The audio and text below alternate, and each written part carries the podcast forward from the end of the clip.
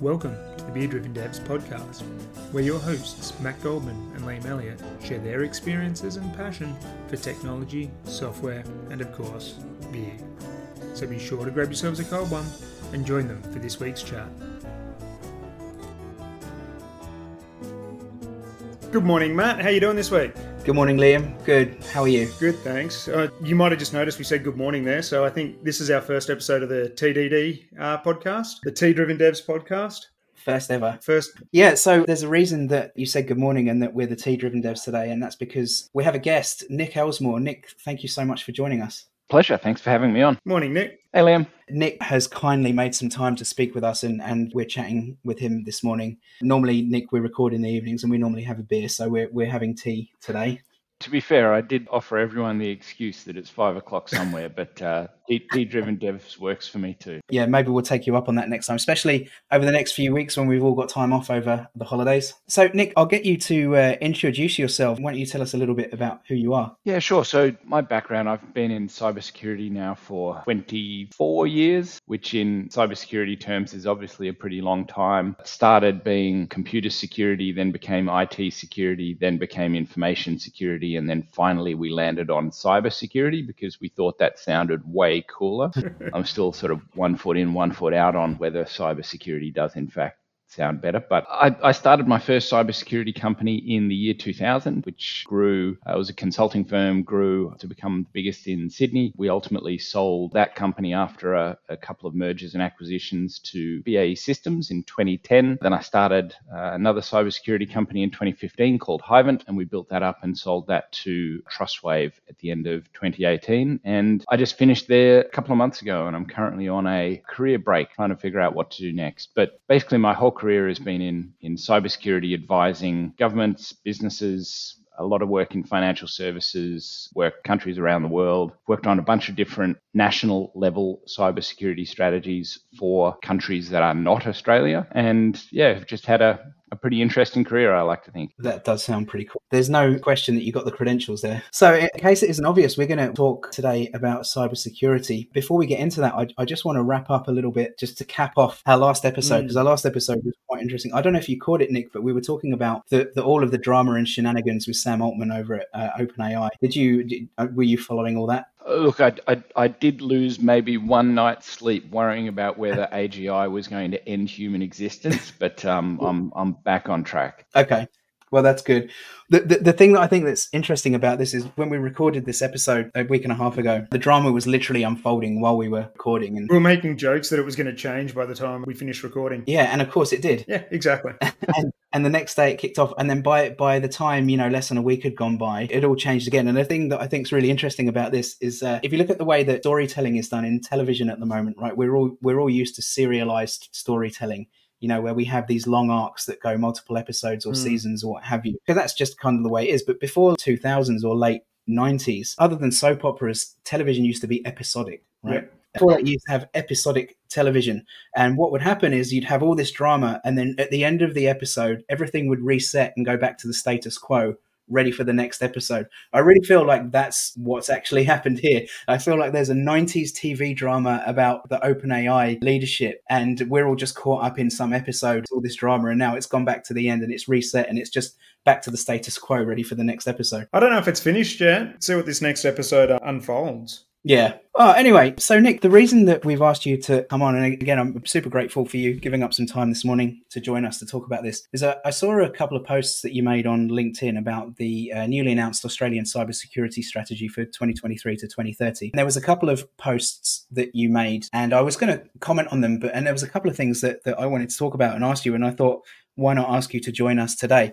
To start off with, and, and, I'm sure you've got a lot that you would like to say about this, but I wonder if you can start off by just summarizing your thoughts, you know, in, in relation to those those posts that you made. Yeah, so the interesting thing with it is those posts have been misconstrued in, in a lot of places as as me saying that the strategy is wrong or the strategy is flawed or the strategy is just a rehash of, of a past strategy. And that's that's not what I'm saying. I actually think this is this is the best strategy that we have had in Australia at a national level in terms of how we're going to go about cybersecurity. The point that I would make though is when the 2020 strategy was released, that was also the best strategy that we had for cybersecurity in Australia at the time.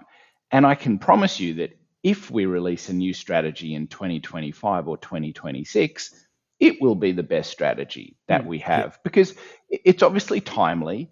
It's you know it's relevant to the problems we have right now. And it's like the amount of work that goes into building one of these documents is pretty staggering you know it, it took 15 months there are hundreds of submissions there's industry engagement there's just an enormous amount of work so you have to try really really hard to not come out of that with a strategy that is good, mm-hmm. you know, that is that is sensible, that is workable. The comments that I was making and that I stand by is no one is more secure today than they were yesterday because we've released this mm. new strategy.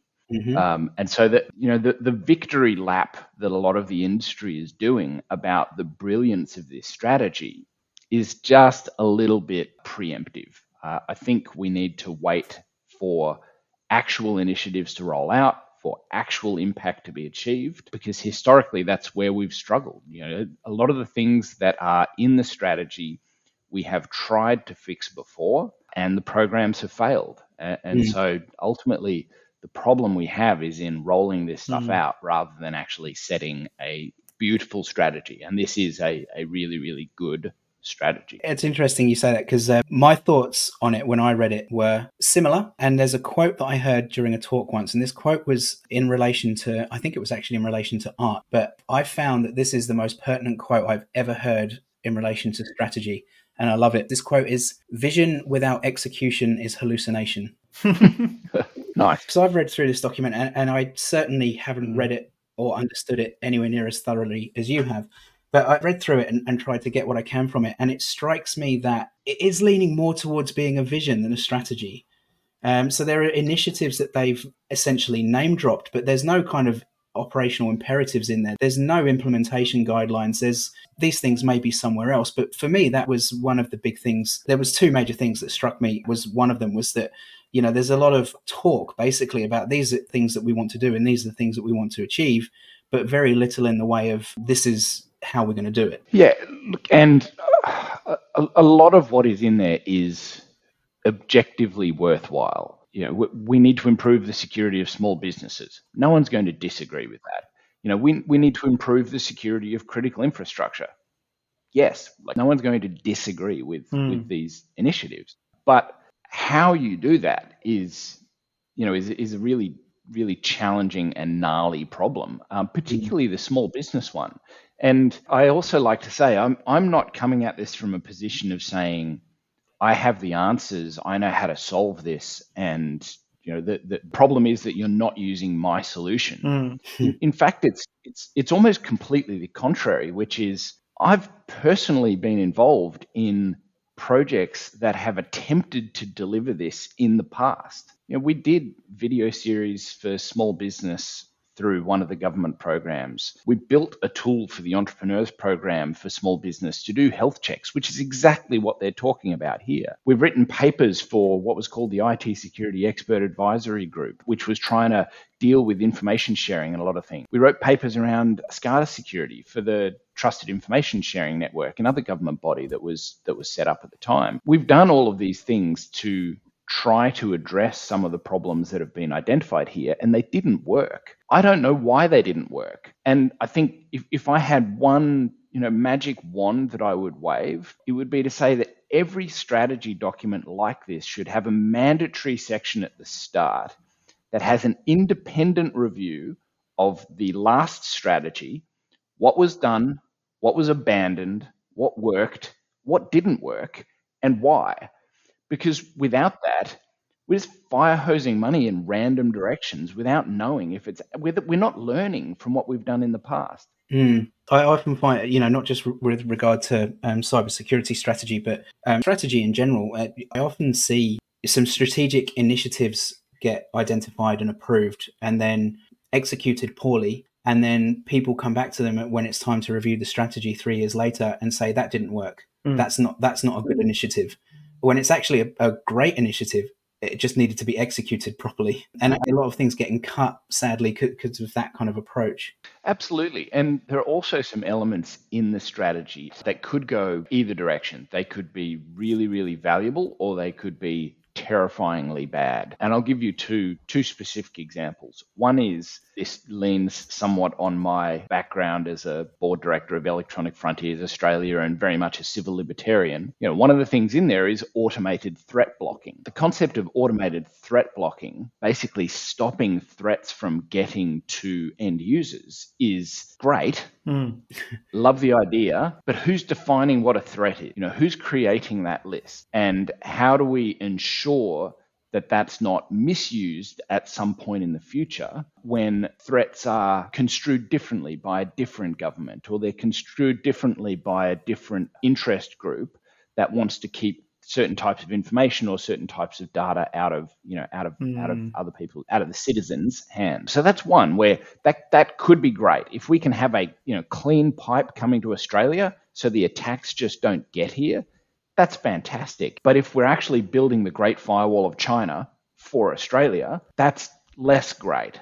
Uh, and mm. that's you know that's got all sorts mm. of problematic civil liberties aspect. And then the second one would be professionalization of the industry. Now, having been in the industry as long as I have, you know, obviously I have a view here that anything that we can do to ensure that everyone working in the industry is qualified and knows what they're doing, they have the skills, they have the knowledge, they have whatever experience is necessary for the task they're taking on, that's a good thing. You know, I'm definitely in favor of professionalizing the industry. However, there are ways that you can professionalize the industry that ultimately end up being a barrier to entry. It ends up being a constraint. You know, we already have the situation where if you want to be a security consultant or run a security consulting firm, you need certifications and accreditations from half a dozen different global organizations to provide different services. If all we're doing is adding on another one, that doesn't help us. It just makes it more expensive. Yeah. If we can cross recognize everything, then that's fantastic. But again, it, it just depends how it's implemented. How are we going about professionalizing the industry and what does that actually mean? Yeah, I think that particular point ties quite closely to one of the other points in the strategy, which is about upskilling. You know, it's about increasing education, uh, increasing the flow of professionals into the industry and maintaining Australia's position of leadership. And I think that part of the problem is, is not just that it's expensive to do, but also I wonder about whether the rewards and incentives are sufficient. And I think that people that, that are going to be interested in cybersecurity are going to be interested in, in either, you know, black hat or white hat or are going to actually not care and just be motivated by money or not care and be motivated by the technical challenge. I mean, I, I don't really know what motivates every individual person, but what I do know is that there are a lot of competing priorities and there are a lot of competing incentives to get people to be involved in this. And, and, and if we want people to invest the time and effort and money into the education and then into professional certifications, uh, the rewards have to be sufficient and not only do they have to be sufficient but they have to be competitive with with the other competing priorities that might encourage people to develop those skills and become involved in this but potentially not in the way that we want them to. I, I agree. And and i think the the issue there is is, is really the time frames I think that we're trying to to look at to solve a lot of these problems. But people have been talking about the skills shortage or the skills crisis in cybersecurity for 10 years, Um, you know, five years, 10 years more. It's been a, a long time and it's been an ongoing discussion. And there's a, an ongoing discussion about whether the skills crisis exists or it doesn't exist and, and all sorts of other things. I think part of the problem we have is it is very attractive and appealing for you know for both training providers and also training participants to believe that they can do a six week boot camp and then be a cybersecurity professional. That's not where we have a skills shortage. And in a sense, it's the challenge that we face is the skills shortage is in people with very, very niche niche skills. Like there's a shortage of people who can do genuine forensics, who can do genuine threat analysis, who can do detailed technical work. There's a shortage of really, really good security engineers can really like build or analyze uh, sort of software effectively for, for vulnerabilities. There's a shortage in people who have significant experience around OT security, so operational technology, SCADA systems, industrial control systems, mm-hmm. that sort of thing. None of those shortages can be solved quickly mm. because those those shortages are as much about experience and exposure as they are formal education. Now, that being said, there are some there are some really good sentences in the strategy about things that they're looking to do. One was making the ASD, so the Signals mm-hmm. Directorate, mm-hmm. available to help with training. Now, how that plays out, what that actually means is unclear. But that's something that I've been suggesting and not to uh, take credit for it. But I gave a presentation at ASA, must have been a decade ago. And one of the points that I made was government needs to stop complaining about the private sector poaching their security professionals, government needs to actually recognize that their purpose in life is as a farm for talent that can then go out into the broader economy. So if ASD needs to hire twice as many people as they need to give them the training that only they can because of the resources and the mm. operating model they have, and then let those people go out and spread their you know spread their capability elsewhere that's great. So a lot of these things are really really positive. Yeah to back up a second what you said about timeframes and again i guess tying in with the, the comment that you made about professionalizing the industry and adding barriers one of the things that concerns me and in general not just from this strategy but but i can see it a bit in some of the things we've been talking about is that this is a, an area where there is an absolute undeniable need to be quick and agile and responsive. And this is a broader problem with the strategy that I'll come back to because I mentioned there were two major issues and this is one of them. I'll come back to that. I guess one of the one of the potential risks I can see is that if we're introducing more barriers, more governance, more red tape, essentially mm-hmm. that puts us at risk of being too slow to understand and respond to threats as they emerge or even, you know, know, before they emerge. Do you see that, or, or is that something that I'm worrying about unnecessarily? I think the, the strategy has a pretty good focus on threat sharing, mm. um, again, the automated threat blocking, and, and a lot of those things. One of the challenges that has always existed in the industry in this area is a lack of willingness and I guess a lack of incentive to share information. Mm. So most of the information sharing networks that exist are quite small and they're basically built on trust. You know, so the banks share threat information amongst themselves. Largely, that's based on trust. There are a number of other different similar groups. There's, you know, there's one for universities, there's uh, one for parliaments who share information between themselves. But again, largely that's just based on a degree of trust and reliance that that's not going to bite them in the end. The concern about sharing information with government has always been do you really want to be sharing your bad news and dirty laundry with government? Do you actually trust them to do the right thing with it?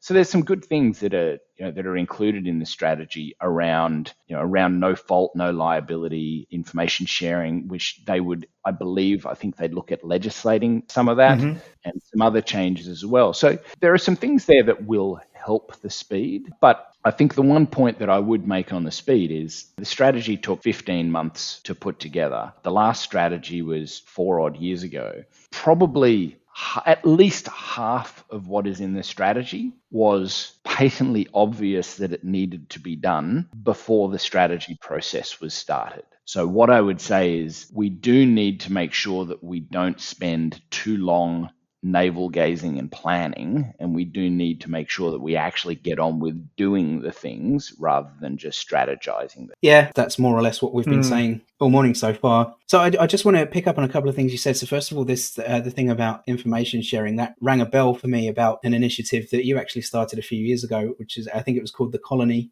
Yeah, Security Colony. Was was was that kind of your goal with that? Yeah, so Security Colony was a platform that we built when we started Hivint. And the principle with Security Colony was from having been a security consultant for a decade or more at the time, we would see the same problems over and over and over again at different clients. And if you think about something like, for example, uh, the Security of Critical Infrastructure Act uh, and some of the changes that are going through there, and there's you know a need for risk management plans, and there's a, a need for other bits and pieces. There are thousands of businesses that would currently be going through a process of trying to put those documents together, trying to build that out, trying to get it all looking the right way and they're all doing it individually. What would be significantly more efficient would be if the first company or the first couple of companies to build them out then basically shared them so that everyone else could see what it looks like, they could improve on it, share it back, and basically work genuinely collaboratively mm. to try and end up with the best outcome for everyone.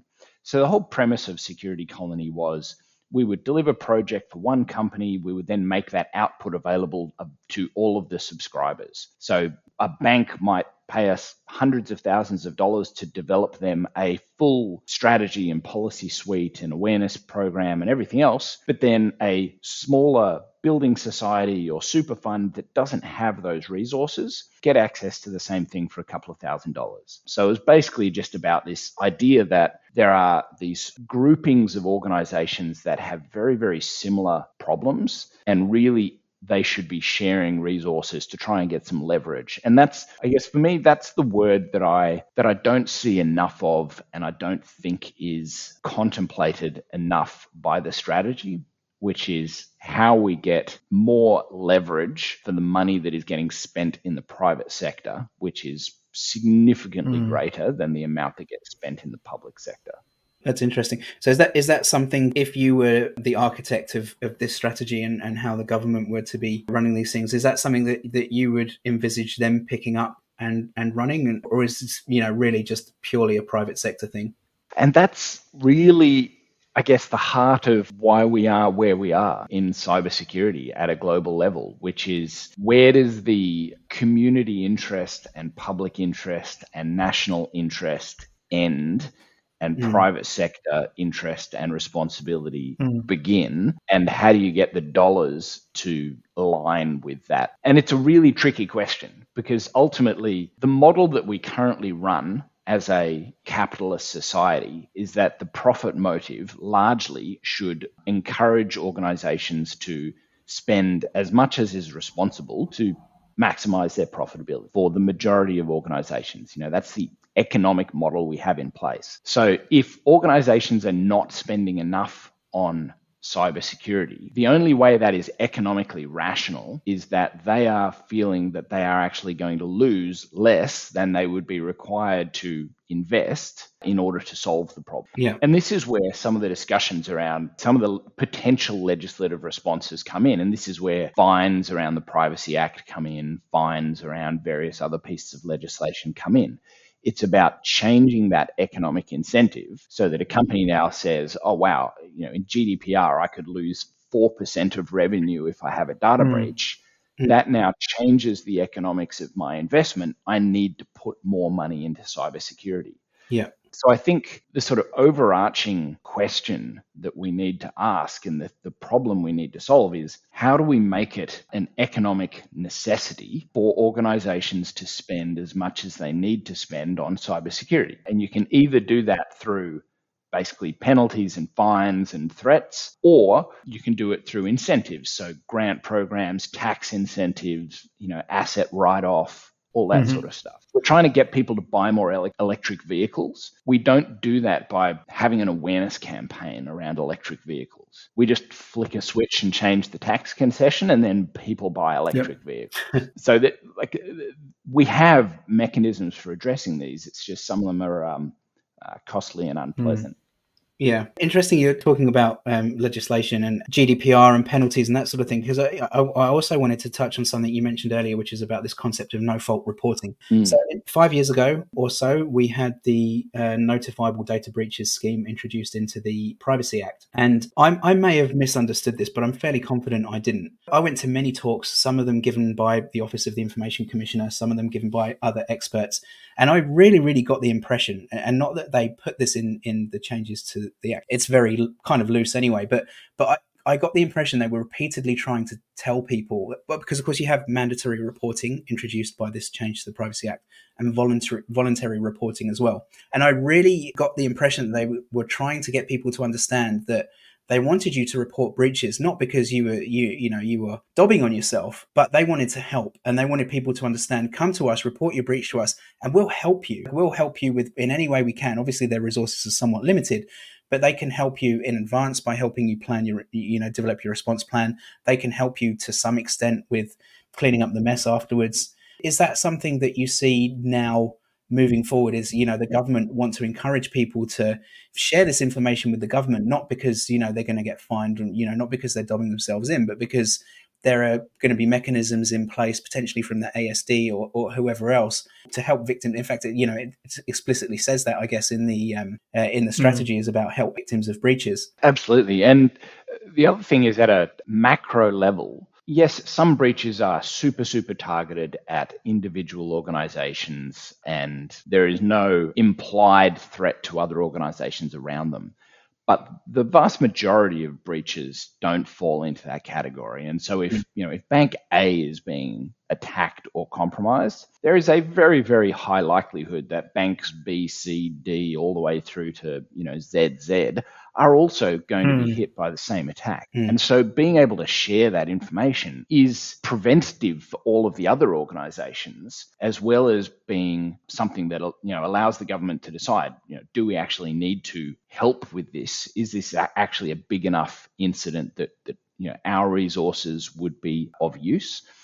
Is it a national threat? Yeah, is it a national threat? And you know, it is important to recognize that there are things that government agencies can do that private sector companies cannot.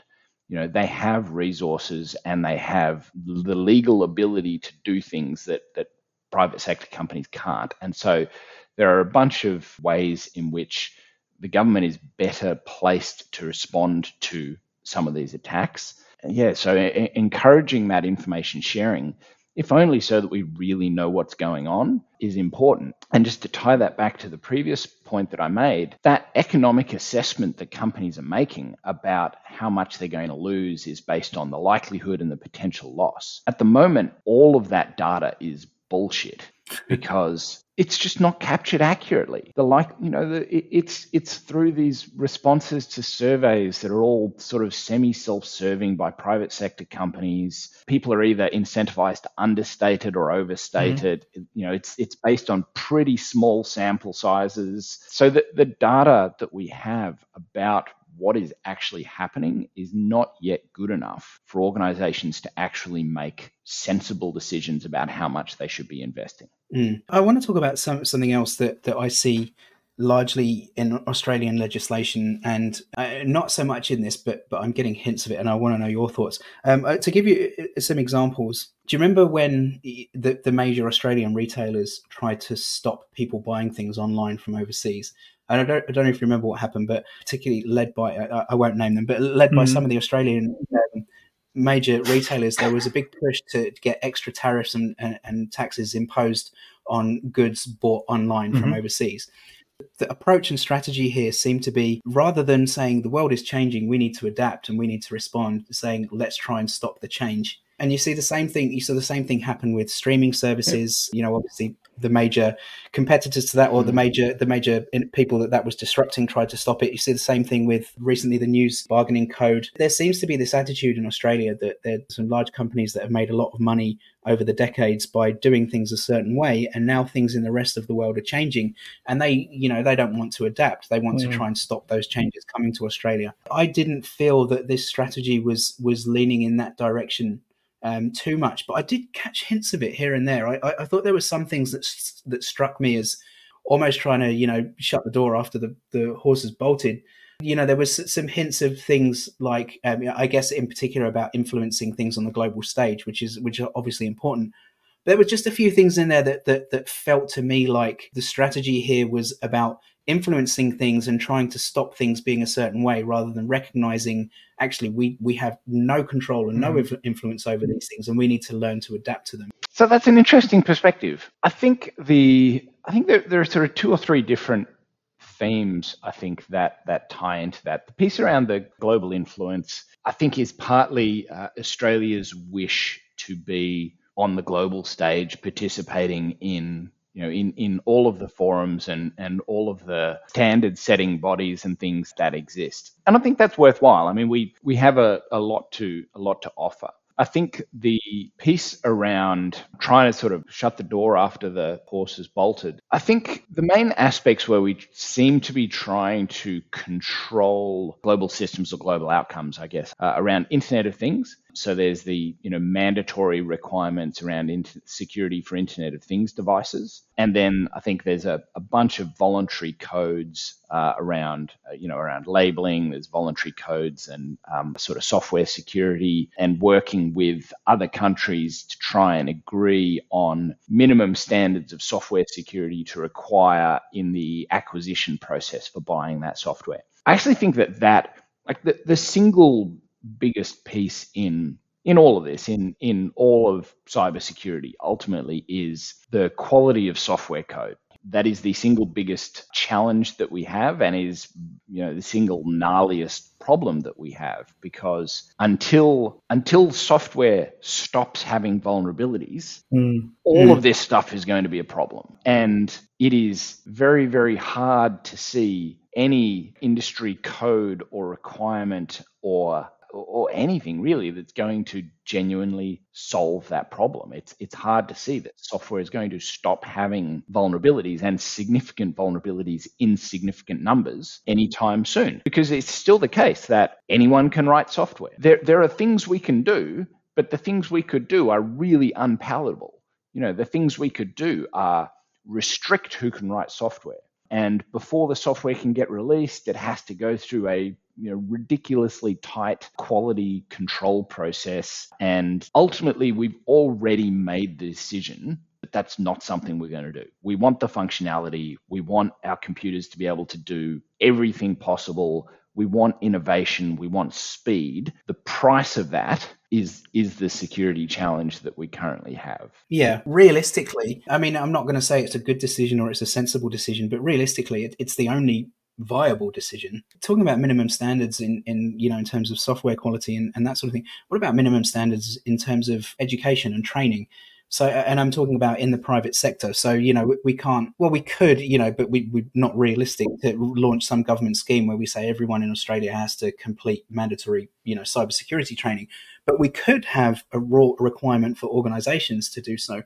And, and I'm basing this on my own experience. I was working for a hospital for, for many years and I remember when the ransomware attacks first started getting big. And we were getting hit by these probably twice a week, at least on average. Now, we were kind of fortunate in that we had things set up in a way that we could recover the, from them quickly like you know the, the things that users had access to from their machines where you know where these attack vectors would come in were, were not you know they were restricted and, and the things that they did have access to were backed up and we can restore them and that sort of thing. So, we, you know, it was disruptive, but it wasn't catastrophic. And this was happening two, three times a week. And then we made a change and we got that down to basically zero. We, we got these things stopped completely. And what we did was training. You know, we didn't we didn't imp- implement any you know technology, any firewall changes or any of that sort of thing. It, it was we introduced uh, a training program, and it, it wasn't even that comprehensive. It was an hour, and you know, and it was it was a presentation that I delivered to people, and you know, any kind of IT training and presentations to people is, is boring, and, and I tried my best to make it fun and engaging, and, and, and I was fortunate enough that people didn't fall asleep and, and they sat and watched it, and it seemed to be effective because it, you know, as I said, those those ransomware attacks dropped to, to zero. At the time, I was a, a member of uh, the Australian Health Information Security Forum, which I, I don't think is around anymore. Um, and we were partnered with uh, what was at the time AusCERT. And there was a lot of discussion about this. And we were talking about developing a free training module that would be available to healthcare organizations. Um, where we would issue a certificate at the end of it we, uh, that we could just give to, to all of these uh, you know health organizations in Australia and say you know, get get your users to to sit spend an hour sit through this module get a certificate at the end is there not value in firstly developing that because that, that um, you know after I left this group, I, have seen that that that didn't get developed that particular training module. But is there not value in, in developing something like that, but across all of industry and and you know even mandating that this is this is a compliance issue that you have to have people educated to this minimum standard to stop these kind of things? I think so. I think again, there's with all these, there's there's a couple of different aspects. I mean, I think one is at a uh, even not at an industry level, at a kind of societal level, there is the need for the slip, slop, slap campaign for cybersecurity. You know, what's the other one? Click, clack, front and back, drink, drive, bloody idiot. Like it, it we need the the cute tagline that is going to raise awareness across the community about some of these threats. At an individual company level, building out individual training materials that would help organizations effectively communicate the right message internally is definitely worthwhile. And that's the sort of thing, again, I come back to that word leverage. If every one of these companies is going to be running the same training, let's not torch ridiculous amounts of money building it 6,000 times. Let's build it once, allow the ability for people to tune the 5% they want to, but let's use the leverage to try and try and get that out there as broadly as we can. And so I think that's I think that's really important and a, a you know a good idea. That's not something I saw in this strategy. So it, it, it might be. Again, this comes down to strategy versus implementation. You know, there are, there are pieces in the strategy that could easily encompass what we're talking about, but equally, there's no guarantee that they will. So it, it, it, just depends on how some of them are, are rolled out. I mean, in particular, if I look at the small business section or the business section in general, yeah, there are certainly things in here that, that could be interpreted as something like that. But everything unless I'm mistaken, is is voluntary. It's it's talking about. I'm trying to find specific examples. I'm pretty sure there's nothing in here saying you know we will mandate that the workforce must have a minimum level. Yeah, but so that word mandating that is problematic just because of the cost from a time perspective and everything else that that introduces, you'd say, okay, so does a waiter need to go through this process? If they're not ever touching a computer? And you say, well, probably not. Yeah, okay, fine. So then it's mandatory, but there are carve outs for who it applies to and who it doesn't apply to. And then we're going to spend the next six months debating what the carve outs are, which industry it applies to. All of these things get really, really messy when you actually try to roll them out at scale across you know across a, a, country as big as Australia. So I think it's worth making the materials available. But again, to, to draw parallels to other areas, almost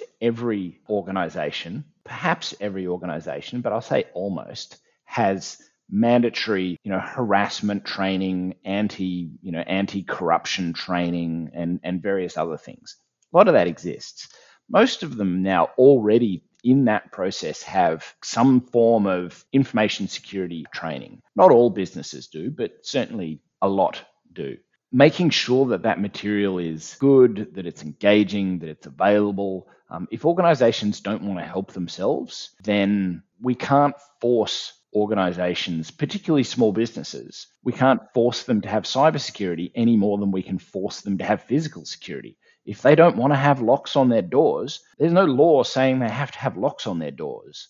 But they're not going to be insurable if they don't, and they're going to have a really bad time. So it's we need the the overall structures, the overall environment, the insurance, you know, the economics, the the information that's available, the legislative framework needs to create the environment where having locks on doors is something that you just have to have. It just makes sense. You're probably right. You know, I, I didn't approach it correctly by saying mandating. And what you were saying earlier was, was probably more effective is incentivizing. So, you know, there, there can be some kind of incentive for having people, and again, leverage, right? So you don't want to have to recreate this 6,000 or a million times. You know, if, if, if all of these companies are now including it, have something public available that then you know it meets the quality standard and also you can report on it. And if you report on it, then you can incentivize based on it as well.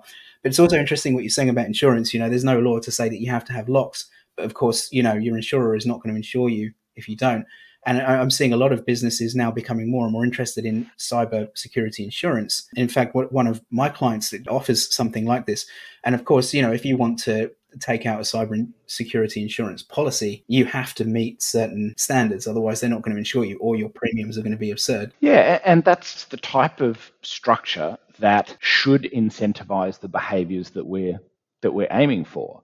But the question then always becomes how sophisticated are the insurance companies in terms of setting the right standards and having the right requirements themselves in terms of what they're pushing out to that set of organizations? And how accurately are organizations actually responding to that? You know, which is the classic thing of do you have locks on doors? Yes. You then have a breach. Turns out you didn't have locks on the doors, then your insurance isn't paying out. There are a vast number of organizations that are out there who are ticking boxes saying that they have cybersecurity controls in place that they simply do not have in place and that will not go well for them. Mm. And to, to what extent is that their problem? I mean, if you know if they have a breach, it turns out that they weren't doing what they said they did, therefore they don't get their insurance payout. They're in, they're in trouble. To what extent is well that's their problem versus you know well the government should actually step in and say no that's not good enough. Same thing, I guess, with the, the standards. Are the insurance companies setting the right standards? I mean, there's the, there's likely an aspect of insurance companies seeing an opportunity here and saying, let's offer a cybersecurity policy. But again, if the, if the standards that they're requiring of their customers aren't good enough, isn't that to an extent their problem? Yes, other than the fact that most of the time the insurance company has the power to decide whether or not they're going to pay out a claim and and I, I can pretty much promise you that in cybersecurity, having seen the forms that people fill in and the information that they submit, I can go into almost any organization post breach and find a reason why they had misled on their application. And so the insurance company can basically choose to pay or not. But I'd like to take this in a slightly different direction, which is there are a couple of things in the security strategy that I actually think are at the moment underappreciated and are probably the most powerful things the most powerful pieces that exist you know within the document and it's actually what i'll call structural changes to remove the problem rather than trying to fix the problem. And there are two things in there. One is uh, changes around digital ID and basically changes around how ID, uh, how uh, sort of the government ID process works in an online environment so that people can verify their ID without end companies having to hold identity documents and photocopies of passports and all that sort of thing. And the second is called, I think, data reduction or something. It's called data retention, but ultimately, what it is is minimizing data retention. So it's actually trying to say, you know, can we stop organizations from holding vast amounts of data for long periods of time? And so those two things together. Yeah, I, I saw you sharing that post about data is the new uranium. As much as uh, I'll try and pretend that this isn't something that I've been harping on about for uh, for a few years, it is. You know, it the, we we went through a phase of big data where organizations started just hoarding all of the data they possibly could because they might find value in it later on. We've now come full circle and realized that it has a genuine cost. And that cost is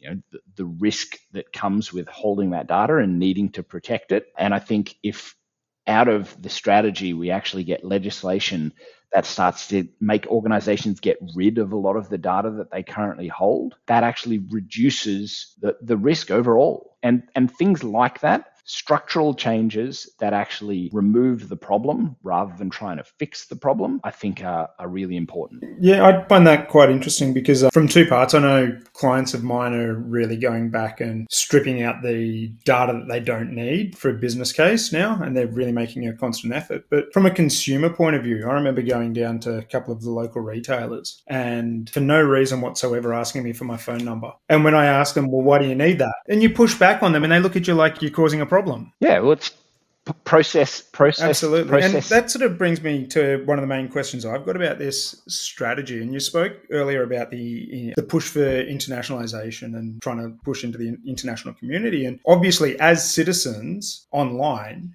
we interact with businesses overseas, websites, businesses all over the place.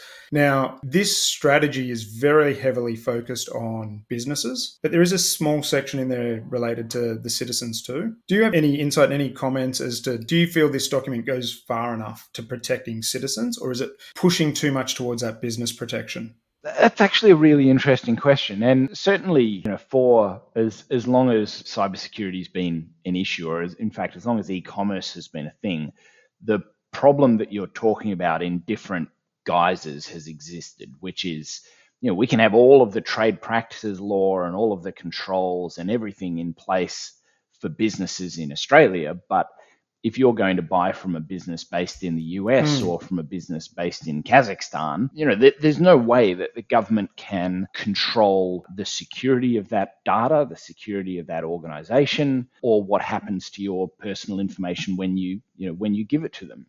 And so, again, sort of using the, the sort of data retention piece that we were just talking about, we can introduce legislation that requires Australian organisations to not require certain information and not store certain information after a point in time. But we can't enforce that extra jurisdictionally on everyone else around the world. And so you do end up with a, a kind of two speed threat environment, which is if you buy things locally, you have one set of protections. If you buy things overseas, you have a different set of threat environment. But in a sense, that's what we already have in everything else. So again, trade practices, for example, you know, if, if you buy a product in Australia, you know that you're going to be able to go back to that retailer if it's not fit for purpose or not of merchantable quality, or if it, you know, if it breaks after three days. If you buy something from overseas, it's kind of good luck with that. You, you, may be able to, but that, that's largely out of the goodwill and, again, economic intent of the supplier rather than any sort of obligation they have under Australian law. I mean, no, no one's going to turn off an international e-commerce website because they're not meeting Australian trade practices law. So you are on your own when you're, um, you know, when you're going out of the market. Actually, one of the things that I was looking at too, there's a, a, brief mention there for latest, you know, upcoming technologies, quantum, AI, et cetera, et cetera. Do you feel that this strategy can grow and evolve, that ever evolving or rapidly evolving in technology environment? Or is it something that we're going to have to, again, revisit in the next two to three years? Or is that time frame going to come down because technology is just evolving so quickly now? I think we're all just accepting of the fact that we're going to be releasing a new strategy every two to three years. And it will pick up on whatever is the, the topic of the moment. I, I, I haven't gone back to check, but I would be pretty confident that you know, AI is not really contemplated in the 2020 strategy. It's obviously now contemplated a little in the 2023 strategy. But again, that, that strategy has been built over, you know, over a, a sort of 15 month period. And I expect in another couple of years, AI will have its own chapter because of the scale of some of the problems that's going to throw up. Things like quantum, I think we're still trying to get our head around exactly how big a threat and opportunity some of that is. I think it needs to be it needs to be there because hopefully the government's you know, putting money into CSIRO and various other research agencies to do some of the, you know, the heavy lifting to, to try and understand it. But it's not an area at the moment that is going to impact on most organizations, let alone sort of individuals. Thanks, Nick. That was a great insight into Australia's 2023 to 2030 cybersecurity strategy. Uh, it's definitely not a part of the industry that I've spent as much time as you have focusing on. And as Matt said at the very beginning, we greatly appreciate you spending your time with us today. Awesome. I've enjoyed being here. I managed to get through without having a, uh, a 9.30 a.m. beer, so um, make it to the afternoon, hopefully. Okay, so that's it for this week's episode of the Beer, the Tea Driven Devs. I'm Liam Elliott. I'm Matt Goldman. And I'm Nick Ellsmore. Cheerio. Cheerio. Cheerio. The Beer Driven Devs podcast is recorded and produced on Dharawal and Darkinjung land.